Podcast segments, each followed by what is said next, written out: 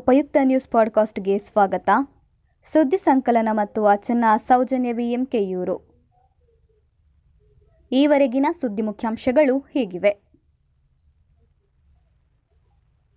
ಪ್ರಧಾನಿ ನರೇಂದ್ರ ಮೋದಿಯವರ ಭಾಷಣಕ್ಕೆ ಕಾತರದಿಂದ ಕಾಯುತ್ತಿರುವ ಜನತೆ. ಪ್ರಧಾನಮಂತ್ರಿ ನರೇಂದ್ರ ಮೋದಿಯವರು ಇಂದು ಸಂಜೆ ಆರು ಗಂಟೆಗೆ ದೇಶವನ್ನುದ್ದೇಶಿಸಿ ಮಾತನಾಡುವುದಾಗಿ ಬೆಳಗ್ಗೆಯೇ ಟ್ವೀಟ್ ಮಾಡುವ ಮುಖಾಂತರ ತಿಳಿಸಿದ್ದರು. ಅವರ ಭಾಷಣಕ್ಕೆ ಕ್ಷಣಗಣನೆ ಆರಂಭವಾಗಿದ್ದು, ಜನತೆ ಉತ್ಸಾಹದಿಂದ ಭಾಷಣ ಆಲಿಸಲು ಕಾಯುತ್ತಿದ್ದಾರೆ. ಪ್ರಧಾನಿಯವರ ಇಂದಿನ ಭಾಷಣವು ಕೊರೋನಾ ಸಂಕಷ್ಟದ ಸಮಯದ ಏಳನೆಯ ಭಾಷಣವಾಗಿದೆ. ಸೆಗಣಿಯಿಂದ ಮೊಬೈಲ್ ಚಿಪ್ ತಯಾರು ಮಾಡಿರುವ ಬಗ್ಗೆ ಸಂಶೋಧನಾ ವರದಿ ನೀಡಿ ಎಂದ ಹಲವಾರು ವಿಜ್ಞಾನಿಗಳು. ಇತ್ತೀಚೆಗಷ್ಟೇ ಮೊಬೈಲ್ನಿಂದ ಹೊರಹೊಮ್ಮುವ ವಿಕಿರಣಗಳನ್ನು ಕಡಿಮೆ ಮಾಡಲು ಸೆಗಣಿಯಿಂದ ಚಿಪ್ ಒಂದನ್ನು ತಯಾರು ಮಾಡಲಾಗಿತ್ತು. ಇದನ್ನು ರಾಷ್ಟ್ರೀಯ ಕಾಮಧೇನು ಆಯೋಗವೇ ತಿಳಿಸಿತ್ತು. ಅದೇ ರೀತಿ, ಈ ಚಿಪ್ನಿಂದ ಮಾನವನ ಶರೀರಕ್ಕೆ ಹಾನಿ ಉಂಟುಮಾಡುವ ವಿಕಿರಣಗಳನ್ನು ತಡೆಯಬಹುದಾಗಿದೆ ಎಂದು ಹೇಳಿತ್ತು. ಈ ವಿಚಾರವನ್ನು ಹಲವು ವಿಜ್ಞಾನಿಗಳು ತಿರಸ್ಕರಿಸಿದ್ದಾರೆ. ಈ ಸಂಶೋಧನೆ ಬಗ್ಗೆ ಸಾಕ್ಷಿ ನೀಡಬೇಕು ಹಾಗೂ ಸಂಶೋಧನಾ ವರದಿಯನ್ನು ನೀಡಬೇಕು ಎಂದು ಆರುನೂರಕ್ಕೂ ಅಧಿಕ ವಿಜ್ಞಾನಿಗಳು ರಾಷ್ಟ್ರೀಯ ಕಾಮಧೇನು ಆಯೋಗದ ಅಧ್ಯಕ್ಷರಾಗಿರುವ ವಲ್ಲಭಭಾಯಿ ಕಥಿರಿಯಾ ಅವರಿಗೆ ಪತ್ರಗಳನ್ನು ಬರೆದಿದ್ದಾರೆ. ಆಧಾರರಹಿತವಾಗಿ ಸೆಗಣಿಯ ಬಗ್ಗೆ ಈ ರೀತಿಯ ವಿಚಾರ ಅಂಧಶ್ರದ್ಧೆಯನ್ನು ಬೆಂಬಲಿಸುತ್ತದೆ. ಇದು ಸಂವಿಧಾನ ವಿರೋಧಿ ಎಂಬುದಾಗಿ ಹಲವು ವಿಜ್ಞಾನಿಗಳು ವಾದ ಮಾಡುತ್ತಿದ್ದಾರೆ ಎಂಬ ವಿಚಾರ ಬೆಳಕಿಗೆ ಬಂದಿದೆ.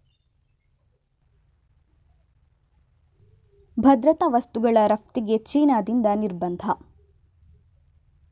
ರಾಷ್ಟ್ರೀಯ ಭದ್ರತೆಯ ದೃಷ್ಟಿಯಿಂದ ಚೀನಾವು ತನ್ನಲ್ಲಿ ತಯಾರಿಸಲ್ಪಡುವ ಅತ್ಯಂತ ಸಂವೇದನಾಕಾರಿ ವಸ್ತುಗಳ ರಫ್ತನ್ನು ನಿಷೇಧಿಸುವ ಸಲುವಾಗಿ ಹೊಸ ಕಾನೂನನ್ನು ಜಾರಿಗೆ ತಂದಿದೆ. ಚೀನಾದ ರಾಷ್ಟ್ರೀಯ ಜನತಾ ಕಾಂಗ್ರೆಸ್ಸಿನ ಸ್ಥಾಯಿ ಸಮಿತಿ ಸಭೆಯಲ್ಲಿ ಹೊಸ ಕಾನೂನು ಅಂಗೀಕಾರವಾಗಿದೆ. ಇದು ಡಿಸೆಂಬರ್ ತಿಂಗಳ ಆರಂಭದಿಂದಲೇ ಜಾರಿಗೆ ಬರಲಿದೆ. ಪರಮಾಣು ಉತ್ಪನ್ನ, ನಾಗರಿಕ ಸೇನಾ, ತಂತ್ರಜ್ಞಾನ, ಭದ್ರತಾ ಸಾಮಗ್ರಿ, ಸೇವೆಗಳು ಈ ಕಾನೂನಿನ ಕೆಳಗೆ ಬರಲಿದೆ ಎಂದು ಮೂಲಗಳು ತಿಳಿಸಿವೆ. ಚೆನ್ನೈ ಸೂಪರ್ ಕಿಂಗ್ಸ್ಗೆ ಬ್ಯಾಕ್ ಟು ಬ್ಯಾಕ್ ಸೋಲುಗಳ ಕಹಿ.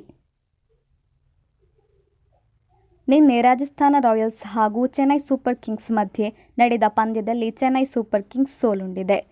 ನೂರ ಇಪ್ಪತ್ತಾರು ರನ್ ಗಳಿಸಿ ಮೂರು ವಿಕೆಟ್ ನಷ್ಟಕ್ಕೆ ರಾಜಸ್ಥಾನ್ ರಾಯಲ್ಸ್ ಗೆಲುವನ್ನು ಸಾಧಿಸಿದೆ. ಇಂದು ಕಿಂಗ್ಸ್ ಇಲೆವೆನ್ ಪಂಜಾಬ್ ಹಾಗೂ ಡೆಲ್ಲಿ ಕ್ಯಾಪಿಟಲ್ಸ್ ಸೆಣಸಾಡಲಿವೆ. ಚೀನಾಗೆ ಕತ್ತಲು ತಂದ ಈ ಬಾರಿಯ ದೀಪಾವಳಿ.